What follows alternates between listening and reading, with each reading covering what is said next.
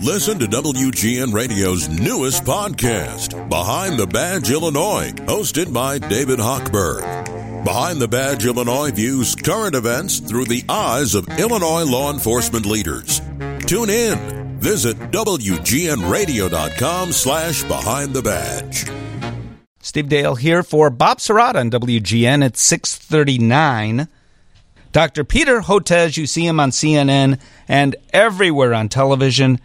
I'll try to do this right here. Texas Children's Hospital endowed chair of tropical pediatrics and Baylor College of Medicine dean, National School of Tropical Medicine and professor, departments of pediatrics, molecular virology, and microbiology, and a scholar on health policy. In other words, he's a really smart dude. Good morning, Dr. Hotez.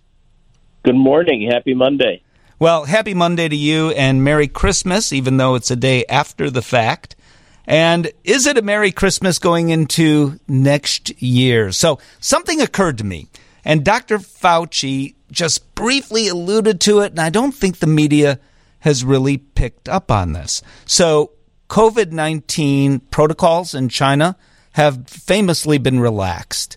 And the concern is that if their vaccine, which I think is the only vaccine offered in China, meaning the vaccine manufactured by the Chinese, which isn't very good, and, and that's the only one, the protocols are relaxed, which I understand from a lifestyle point of view makes perfect sense. However, are we going to see a lot of COVID in China going into the next year? And therefore, possibly a change in the uh, the the virology itself, or a change in the what am I trying to say here? A change in the uh, a, a, mutation that'll work uh, with uh, the virology of you know what I'm trying to say. Yeah, I, I, mean you're worried about the rise of a, of a new variant. Look, Thank I mean, you. I think there's a there's there's actually a few things going on here. Uh, so first of all, right here in the U.S., unfortunately, hospitalizations are again going up, and it's happening because of these new what I sometimes call Scrabble variants because they the, the the letters are not very memorable other than the fact that they use all high value Scrabble letters like X and B and Q. So you have BQ1, BQ1.1, XBB, and those variants are going up now um, as we head into January, and so hospitalizations for instance, including in Chicago, are starting to to rise. And, mm-hmm. and the reason I bring that up is don't forget to get your bivalent variant be, uh, booster because um, because the booster is different from past boosters. It's specifically designed to hold up better against these new Scrabble variants. So don't forget to get it because that could be the difference whether or not you're hospitalized. That that's point one. Second, now in China, you're absolutely right. There's a huge surge, and we don't have good reporting the Chinese are not as transparent, obviously, as we'd like, and and so, but it looks like the numbers are going up. And China does not have very high ICU capacity, intensive care unit capacity, compared to Western countries. So they're getting slammed right now with with COVID nineteen, and their vaccines are not holding up well against uh, these their own version of the Scrabble variants. Um, so they desperately need something like a bivalent booster, and I think those discussions are, are underway. But in the meantime, China's getting hit very hard. And we know when you allow this virus to go unchecked like that, like what happened in India at the beginning of 2021, that's what, among an unvaccinated population in India, that's what helped, created the Delta wave that then hit us. And then Omicron and its subvariants arose out of an unvaccinated population on the African continent. So, so there are a lot of worries that if this thing goes unchecked among the 1.3 billion people in China, that it could generate new variants of concern as well. So, thank you for eloquently stating what I was trying to ask you. So, is that a huge concern? Do we need to help China or almost somehow push China to use better vaccines? And even if we succeed there, which is a big if politically, then is it too little too late? Are we ultimately going to see potentially a variant that can be problematic, but maybe it'll be a variant that's not problematic, or I should say variants, plural, correct?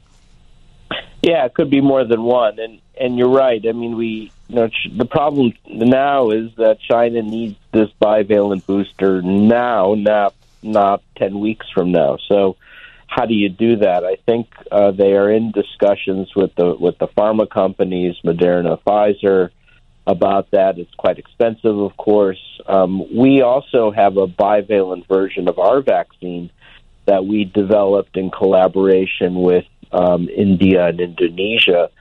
Um, in India, it's called Corbevax, produced by Biological E. And in Indonesia, it's called Indovac. More than 100 million, almost 100 million people have gotten the vaccine technology that we developed at Texas Children's Hospital in Baylor.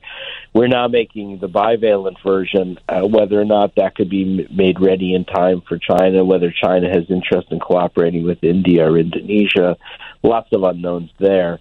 Uh, but China is in a tight spot, and so I am worried about that global situation. You know, I was hoping now that we finish up 2022 that that it wouldn't be nearly as bad as 2021, but it was. And now, of course, I'm hoping 2023 is not as bad as 2022. And um, and and I still think I'm still somewhat hopeful, but I think it's going to start off in a pretty rough rough way, both here in the hmm. U.S. with the scrap variants and now now with China. All right, I want to talk to you more about that. And when you say your vaccine, I want to talk to you about that because part of what you do is provide, or the goal, I believe, is to provide for countries that have limited resources, but that matters to all of us. I want you to explain why. I also want to talk about the influenza virus and RSV.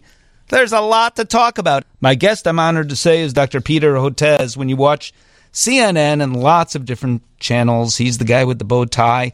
His title is incredibly long, but essentially he helps to create vaccines. And I believe, Dr. Hotez, one of your missions is to do so, but with a focus on nations who have limited resources. Is that correct? That's right. So we have a very unique uh, research institute at the Texas Medical Center. It's called the Texas Children's Hospital Center for Vaccine Development. I like to say we make the vaccines that the big pharma companies are not making because they're vaccines for poverty related diseases, diseases that you probably don't know a lot about because they're not common in the United States, such as schistosomiasis, which is a big problem on the African continent, or mm-hmm. Chagas disease. We make those vaccines. And then we started making coronavirus vaccines around 10 years ago for SARS and MERS because remember, SARS was the original coronavirus that came out of uh, southern China in 2002, severe acute respiratory syndrome. We started making those because they were orphaned also, and nobody was making those. And then when COVID 19 hit as the third major coronavirus in the, in the last 20 years, we started making that and made a low cost, highly effective version that we licensed to India and Indonesia with no patent, and so we could quickly accelerate that and prevent new variants from emerging. So now almost 100 million people have gotten the vaccine technology that we developed at Texas Children's Hospital and Baylor College of Medicine. Which is incredible, and congratulations for all your work with that. But when when you get questions like this, so here's a text that indicates, according, I'm just reading the text here, Dr. Hotez, that Asians and the rest of the population have natural immunity. And then it goes on to say, essentially, more people are getting sick or dying from the vaccines than COVID 19 caused by SARS coronavirus 2. When you hear things like that, and I'm, re- I'm not making this up, it's really right there. What do you no, say? No, it, it, it dominates the internet. It's misinformation you know, either call it misinformation or disinformation being it being meaning that it's deliberate and unfortunately it dominates uh, the internet. And so when you're trying to get accurate information about covid vaccines you get that kind of garbage when you download the stuff on the internet. And it's a it's a killer. Um, what do i mean by that? Well you know during the, our delta wave uh, at the last half of 2021 i don't know if you remember that it was yes. devastating um, 200,000 Americans needlessly lost their lives because they refused to take a COVID vaccine, even after it was widely available. Um, so this has become a really killing societal force. In fact, I, I also write books. I have a new book coming out about this. It's called uh, The Deadly Rise of Anti Science How Health Freedom Propaganda um, uh, endangers the world. And, and so people are losing their lives because they're, they're not taking their COVID vaccines or their boosters, or they think that ivermectin works or hydroxychloroquine People works. still because- think that. Really? yeah, they they're they're still pushing this stuff, Jeez. and uh, All right. it's all and over the internet. It's really tragic. Let me ask you another text here, uh, and it's a great question. When will the nasal vaccine be available?